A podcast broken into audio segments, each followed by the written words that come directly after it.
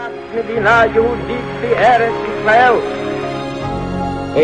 which will live in infamy. Both of those projects, initiatives, got off the ground because of the Guerrero. The 11 Olympic team members slain in West Germany. The Olympic Games. So gerecht waren de Brüder in Amerika. Verkauften Schabbos at the Skitzau. Out of the 24 who were killed were Americans who had come to learn in Hebron. I say 1 million Jewish children who were made to become Mussar.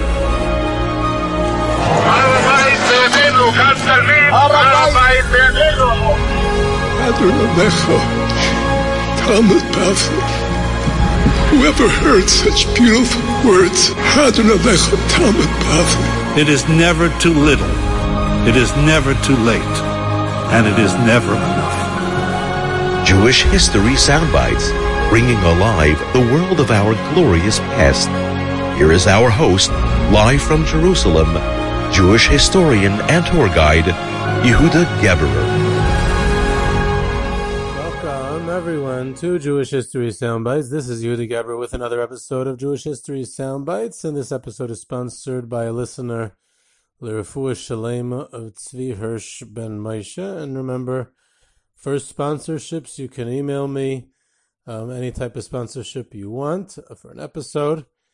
And tonight is in honor of the yard site of Rabbi Yisrael Salanter, the founder of the Mussar movement.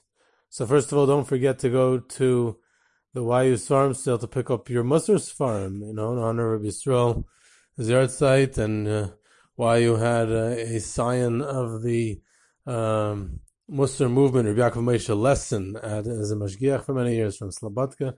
So I'm sure they're selling loads of Mussar Sfarim at the Sfarim sale, so head up to the heights and grab everything you can get. It's the last few days before it's over.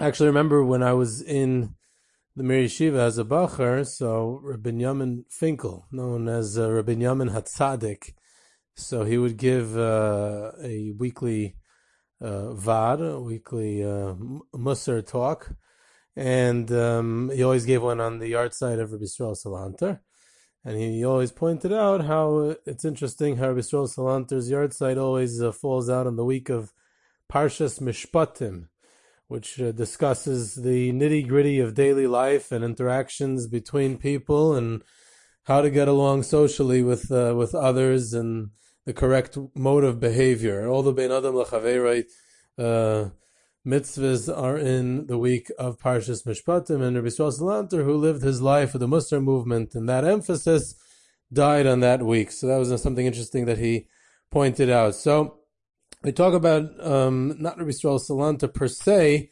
but something I noticed recently. Overall, there's so many angles of the Mussar movement throughout its generations, and there's definitely lots and lots to talk about. And perhaps over the next some time, we'll touch and tap on some other topics related to the Mussar movement or Rabbi Yisrael Salanter specifically, who was a fascinating personality. But what I wanted to talk a little bit about tonight is sort of a kind of a different angle about the fact how it's very interesting how so many figures who were great, leaders of Mussar, Rabbi Yisrael Salanter himself and his followers, and through the generations till the war, and even afterwards, were big travelers. There's a lot of traveling going on in the Mussar movement. You know, these people were not rabbis of communities for the most part. Some of them were. We'll get to that also. And they also very often were not tied down to a specific yeshiva, although some of them were also, which we'll get to. They definitely were not Hasidish rebbes who were in a specific court somewhere. And therefore it lent itself to a certain preaching and going about and bringing up about the ideas of Mussar to other people. They had a mission or a crusade even to a certain extent to bring the ethical ideals that Rabbi Yisrael Lipkin of Salant, who was not actually from Salant, he was from Jager, but he married a girl from Salant and lived there for a while, so that's why he's called Rabbi Yisrael Salanter. And the ideas that he he brought and emphasized to the rest of their areas, to their communities. So we'll start with Rabbi Yisrael himself. Like I said, he starts off, grows up in Jager, and then in Lithuania, and then he lives in Salant. He gets into the whole Mussar thing there. He's exposed to Rabbi Yosef Zundel of Salant, which is a whole story. And in 1840, he ends up in Vilna. Vilna, which was the major city of the Russian, major Jewish community of the Russian Empire. They called it the Yerushalayim Delita, the Yerushalayim of Lithuania. And there he begins to really start what he wanted to become a movement. And the main movement was really Rabbi Yisrael himself, that he moved around a lot because it never really became a mass movement. It was, I would say, as far as numbers are concerned, it wasn't that successful of a movement. It never reached critical mass.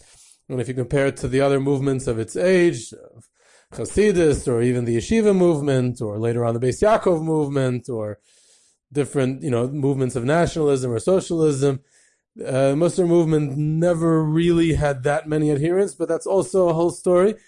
But Rabbi Yisrael had a lot of movement, and while he's in Vilna, he became into positions of leadership. He was a brilliant man. He gave a Rosh Yeshiva there in Zaretsha, and he was looked up to. He was a big Talmud Chacham. There was a cholera epidemic that broke out while he was in Vilna, and famously, he, in order to prevent the spread of the epidemic, he announced from one of the shuls in Vilna that everyone should eat on that Yom Kippur as a preventative measure. It's an incredible story that's become quite famous, and it's become so famous there's about 27 different versions of it. And what exactly happened? Did he tell that to sick people? Did he say that everyone should? Was it preventative? Was it only people who are sick already and dying? Did he himself eat? Did he make kiddush? If he ate, what did he eat? Did he eat in front of everyone? Did he eat later? Did he eat cake? Did he just drink? Did he make kiddush? Did he do a whole slew of testimonies and contradictions? But definitely something, and definitely it was controversial, and people were upset at him. And but that's, he also has to remember he was in his 30s at the time, late 30s, almost 40 about at the time, and he eventually had to leave Vilna, not because of, there was a rumor that it was because of actually that Yom Kippur thing, that it was so controversial and people were upset at him, they had to leave it. It was not because of that. It was because there was pressure on him to participate in the new rabbinical seminary that the Russian government had encouraged the opening of, and that the maskilim in Vilna were involved with, and the whole story of the forced haskalah from the Russian government, which is a fascinating episode in the story of Russian Jewish history, which is also related to our Volozhin series, for those who are following that one.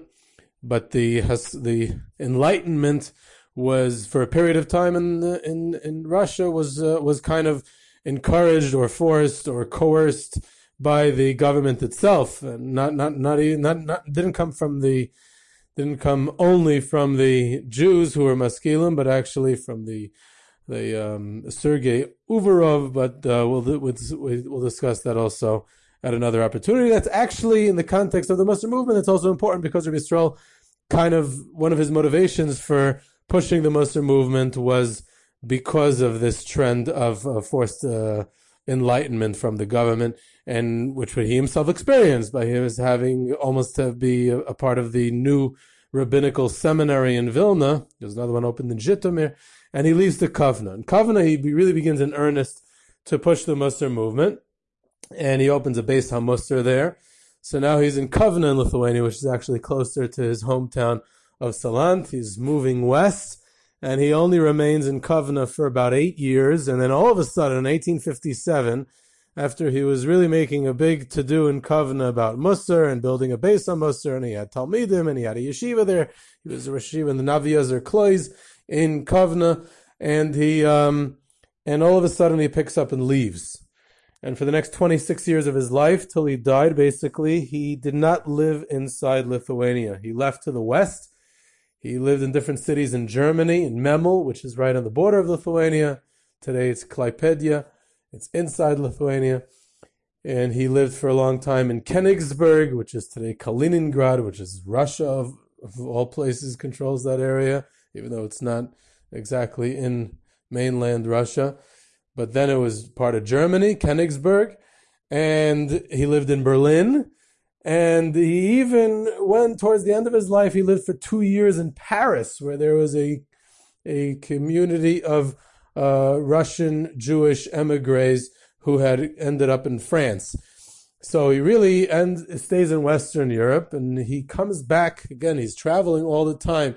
He comes back to Lithuania quite often for extended visits, mainly to Vilna and Kovno, or mainly even to Kovno, and he's involved in all kinds of communal work, not just spreading the Mussar movement. He once explained why he moved to Western Europe for the rest of his life, and he said, because if the horses are charging down a mountain cliff, then you can't stop them in the middle of the mountain. It's impossible to stop them. They have too much momentum. When they crash at the bottom of the cliff, you can try to put Humpty Dumpty back together again and try to work on it. So Western Europe is already at the bottom of the cliff, and then I have what to work with. In Lithuania and the Russian Empire, the Jewish communities are in the process of going down full speed, and there's no way to stop them. That's one version. There's also, all kinds of theories about what he was thinking, what he was going through, and his constant travels really are something curious about it. How he just picked up suddenly from Lithuania, his home, and only came back for visits afterwards.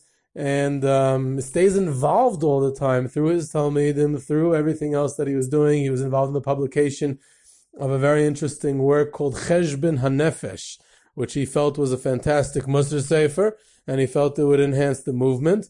Interestingly enough, this Sefer Cheshbon HaNefesh was written by a well-known maskil named Mendel Lefin, and Mendel Lefin based his work on the ideas of Benjamin Franklin in the United States.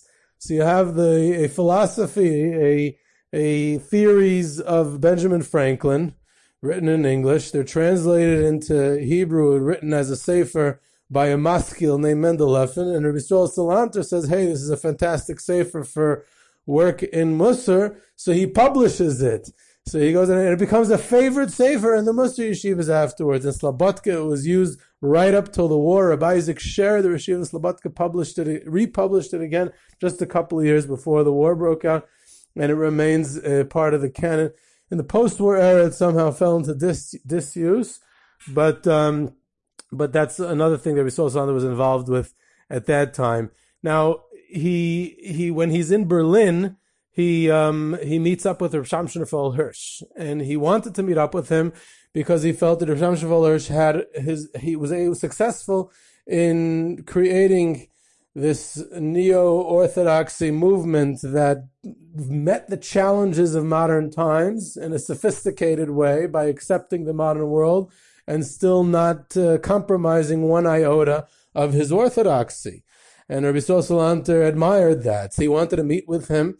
He met with him, and he asked Rabbi Shimshon Raphael Hirsch advice about how to implement different programs in Eastern Europe, back in Lithuania. How can we inspire in modern times with all the challenges of modernity and enlightenment? How can we inspire the youth and the young? How can we emulate what you did in Germany? And one of the things Rabbi Yisrael Salanter pointed out was the dearth of good literature in the vernacular, in Yiddish, in Russian, in whatever language it was for the youth to read. And he said, in Germany, you seem to have been successful at having relevant literature to read, to learn, to study from. What can you suggest? And perhaps we can have it translated but for us in Eastern Europe. So Reb Shimshon Raphael Hirsch, although he had himself written many Sfarim, in his great modesty, he says to him, one of the great writers around here is Solomon Plesser. He wrote quite a few interesting works. And one of the people who had attended the meeting, who had actually made the shidduch between the two of them and had arranged the meeting, I forget his name, he says, what about Shimshon Raphael Hirsch's 19 Letters or Chayrev. Why don't you recommend that? Why don't you your own Sfarim?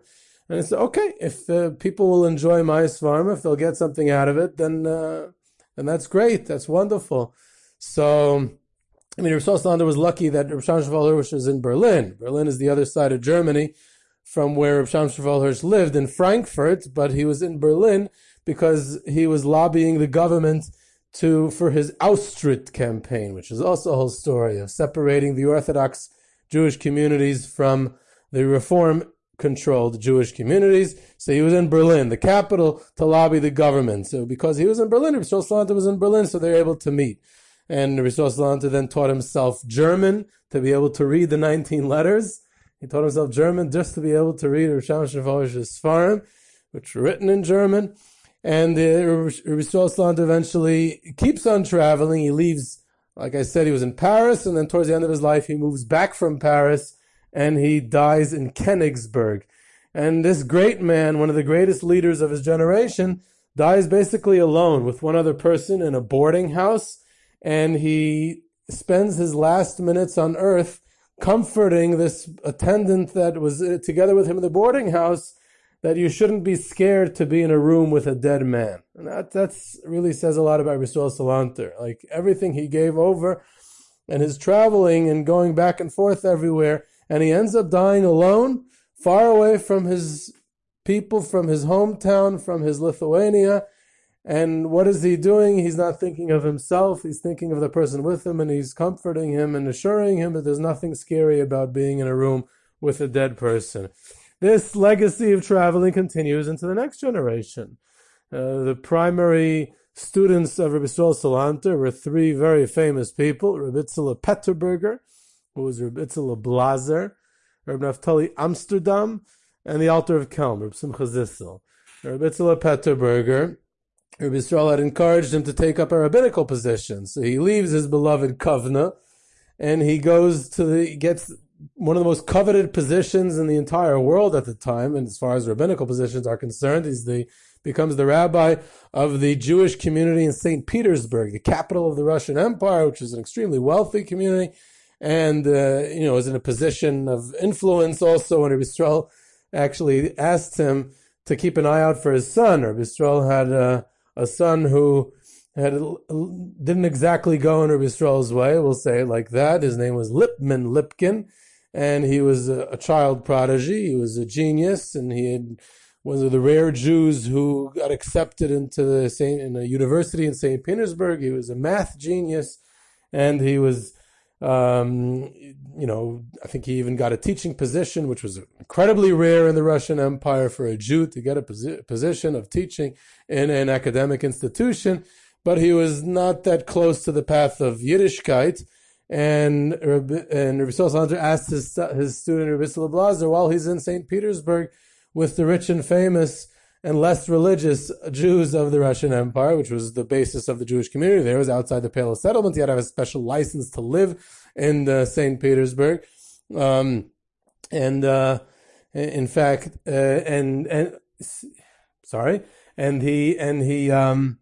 And he asked him to keep an eye out for his son. But after a while, he leaves St. Petersburg. He keeps the nickname, though. He's always known as Reb Yitzchel Peterburger. And he comes back to Kovno.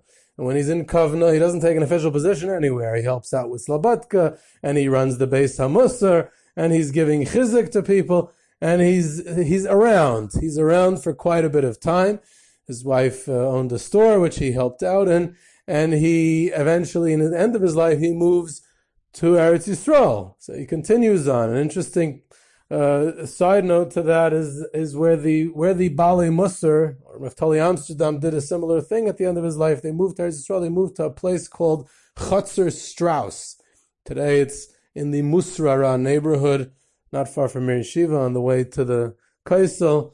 Unmarked, the building is, there should be a nice plaque there. This is where the great Bali Mussar, Reb Yitzchel Blazer, Reb Naftali Amsterdam, some family members of the Altar of Kelm, his brother and nephews, others lived there.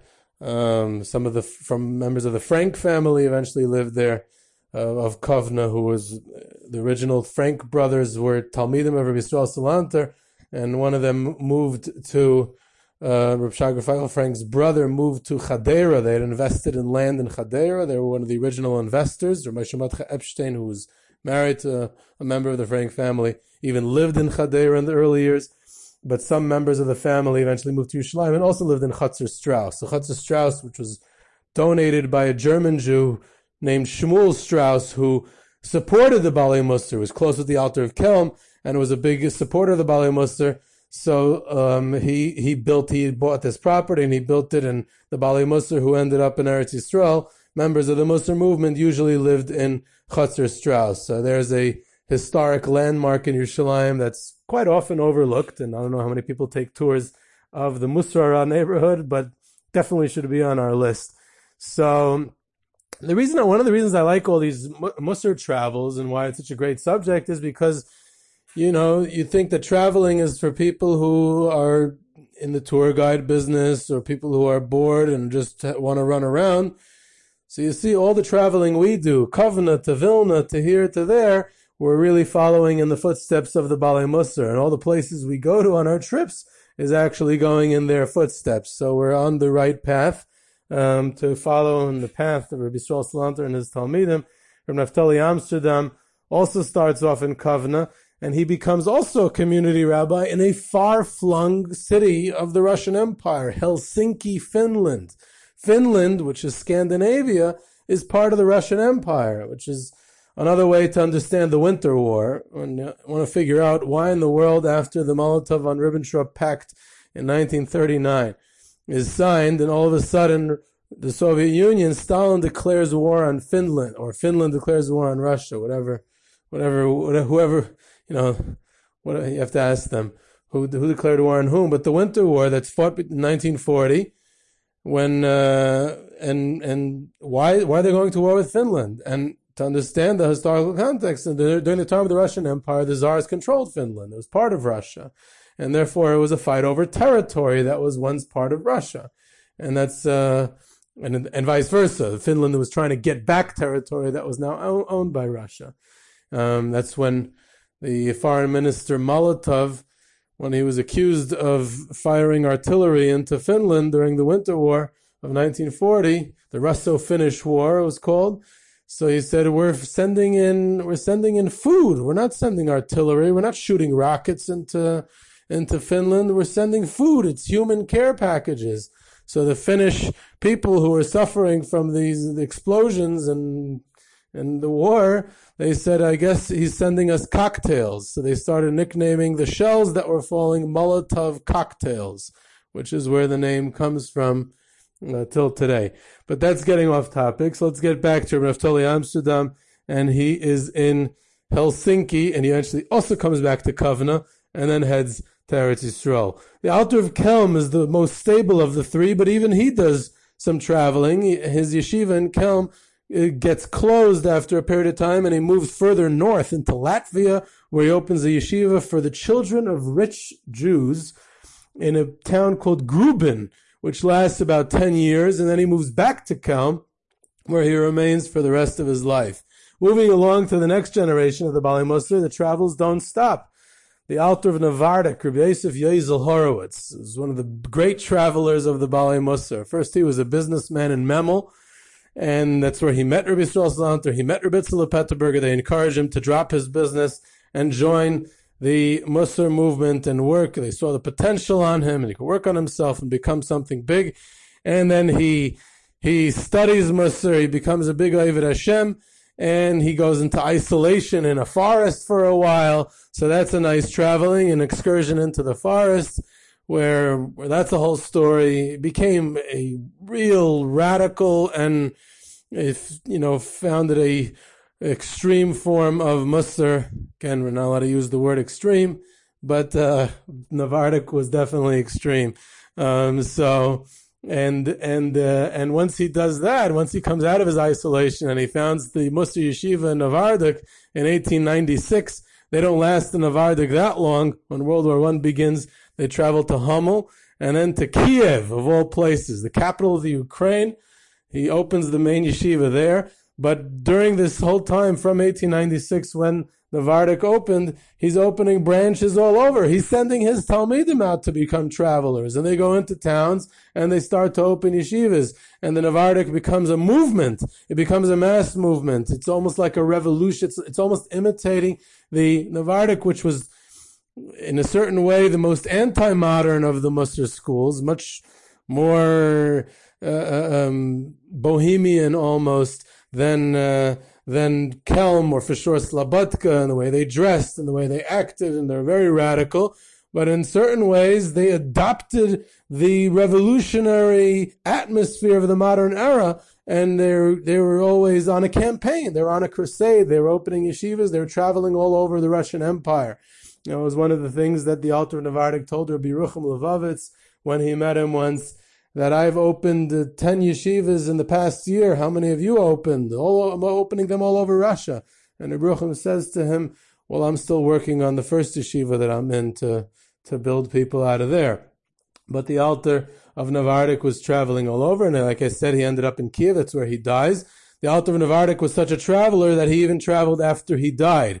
Because 42 years after he died, in 1962, his body was smuggled out of Kiev when the Soviets were destroying the cemetery in Kiev, and he was brought to Eretz Yisrael. So he's such a traveler that even after he died, he was able to make a trip from Ukraine to Eretz Yisrael. Slabodkas are also travelers. The Slabodka yeshiva also, as a result of World War I, they end up first in Minsk and then in Kremenchuk in the Ukraine. They come back to Slabodka after the war. The Alter then, in 1924, as we discussed in other episodes, they move to Hebron. And then after the Hebron massacre, to Yerushalayim. So it's interesting, Slabodka did not move out of choice. Almost every time they moved, it was because they were forced to by the unfortunate circumstances of the world around them. First World War I, where they were on the run all the time. And then the decision, that was a conscious decision, to move out of Lithuania and come to Eretz Yisrael. They were the first ones to do so. So think about it. It was a Mussar yeshiva that was the first one to travel and to make the move. So again, that says something about the Mussar movement and traveling in general. No other yeshiva thought of picking themselves up, even when the Lithuanian army draft came out in 1924, which was the impetus for Slabodka to move. But still, Slabodka was the only one who made the move. They traveled, they picked up. For a yeshiva to go up and set up a new infrastructure in a foreign land, definitely a major move and a major project. And unfortunately, a few years later, they had to move once again and go to Yerushalayim after the massacre. So Slabodka is always on the move. And then, of course, everyone will tell you where the real Slabodka traveled after that. Did the real Slabodka end up in Berlin with its representatives there? Did it end up in Baltimore? There are those who will say...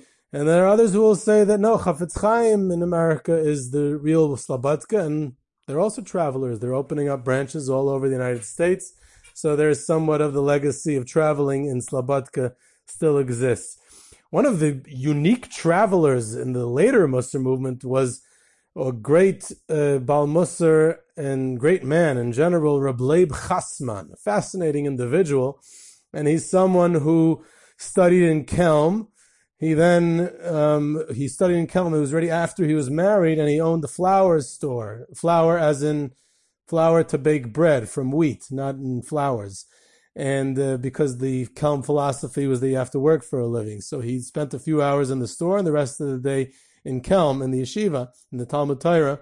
And one day the altar saw that he had a flour white stain on his sleeve, and he said, that's not the way we behave in Kelm. And Reb Leib Chasman eventually decides that he has to leave Kelm as a result. He goes to learn in Volozhin, which is not a Mussar yeshiva. He at some point comes back to Kelm. He leaves again and then becomes the rabbi in a small town in Lithuania, which his name slips my mind now. He then becomes the rabbi then he becomes the mashgiach in the Telz yeshiva before Telz even had Mussar. And he's supposed to be the one to implement Mussar there. He spends a few stormy years over there and is forced to leave after a while because Telz was not yet ready for the Mussar movement to invade. And he leaves. He becomes eventually the Rav in Shtutzin, where he starts a yeshiva, and he calls the yeshiva Knesset Yisrael. It's a branch of Slabodka. And the yeshiva eventually has a couple of hundred Talmidim. It was a big yeshiva. It closed during World War I. He ends up in Minsk. After World War I, he comes back to Kovno, and then goes back to Shtutzin, and then moves, he leaves his position and moves to Hebron. The Alter of Slabodka convinces him to move with the yeshiva. In 1926, he picks up and moves to Eretz Yisrael. He's in Hebron, and then moves with them to Yerushalayim, where he's the mashgiach of the Slabodka yeshiva after the Alter had passed away, until he dies in 1936. So he spent his life really traveling from place to place. He was never in any position for too long. Rabbi Rucham Levavitz of the Mir, we discussed an entire episode quite back, way back, about his travels. He also spent quite a bit of time of traveling, and I'll end off with two short stories about Bali and Mussar in the post-war era and their travels. One time, Rav Dessler, Rabbi Yamin Dessler, one of the last greats of Kelm, he was in the United States, and he was visiting his son, Rav Nachum Velvel Dessler, in Cleveland. And Rav Nachum Velvel Dessler was the founder of the academy, the day school there. And he was showing it to his father, and he's amazing, it's very impressive. At that time, there's almost no day schools outside of New York, and he really was able to set up a whole thing there. And he was telling his father how he was able to do it, and he mentioned that Reb Blazer Silver, the famous rabbi from Cincinnati, one of the greatest rabbis in the United States at the time, had helped him set it up. So he said, did we ever properly thank him? And he said, the truth is, I should really properly thank him more. So Reb Dessler says, let's go and thank him. So they took a train to Cincinnati. Now, to get a train from Cleveland to Cincinnati at that time, with the train schedules and everything, it was quite a bit of a train ride. So they arrive in Cincinnati, and Blazer Silver, who was a man of the old school, was a Talmud of Chaim Meiser Grudzinski. He never studied in any of the Mussar yeshivas. He didn't get the whole Mussar movement. He was really Lithuanian, old school, nothing to do with the new ideas of Mussar. So he meets Rav Dessler and his son, and he says, oh, welcome, what can I do for you? What brings you to town? So Rav Dessler says, my son told me how much you helped him set up his day school. We came to thank you. He says, okay, fine, but why'd you come to town? He says, no, we came to thank you. So he goes, oh, he assumes that they're not really telling him the reason. Come, sit down, settle down where you're staying, stay overnight. The next train is only tomorrow morning to get back to Cleveland, yada, yada, yada. The next morning, he meets him again in shul. By after davening, he goes over to him, Reb Blazer Silver, and says, so let me ask something. So why'd you come out to Cincinnati? So Dessler says to him, Chiyuv HaKoras HaTov, the midah of thanking someone, of recognizing the debt that we owe you.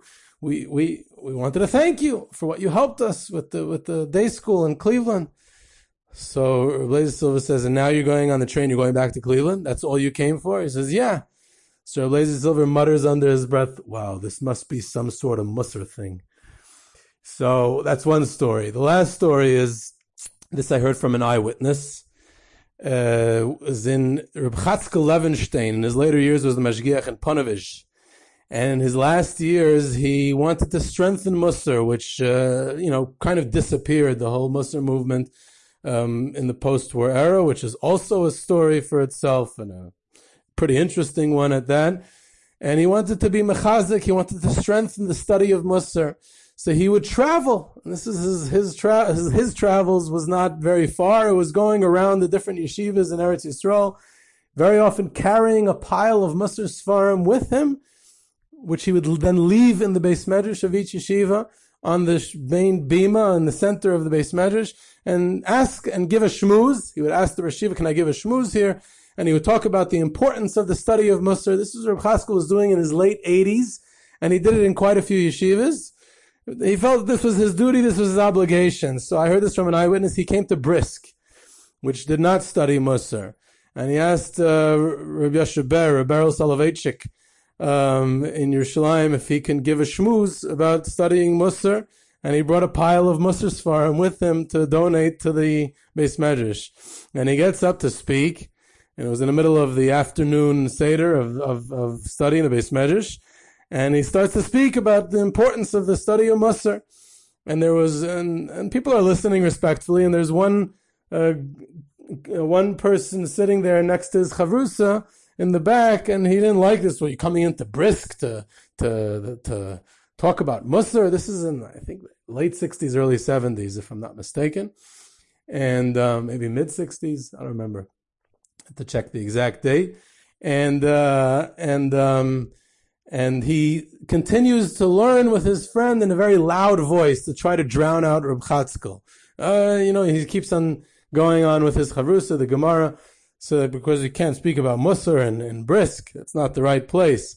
And Reb Chatzkel at one point lost control. He burst out at him. He started yelling at him, and he said, "I'm old enough to be your grandfather, and I'm speaking, and you don't have the decency to allow me to speak." He said, "You see what happens when you don't have Mussar. Look, you don't have the minimal derech eretz, the minimal decency to allow an elderly man like myself to speak. That's what happens when you don't learn Mussar." So that's a little bit about the travels and the movements of members of the Mussar movement, the sojourns. This was Yehuda Geber with Jewish History Soundbites. You can reach me at ygebss@gmail.com for questions, comments, sources, and tours and trips to places of Jewish history. You can subscribe now to Jewish History Soundbites, iTunes, Google Play, Spotify, Stitcher. Follow us on Twitter at JSoundbites, and I hope you enjoyed.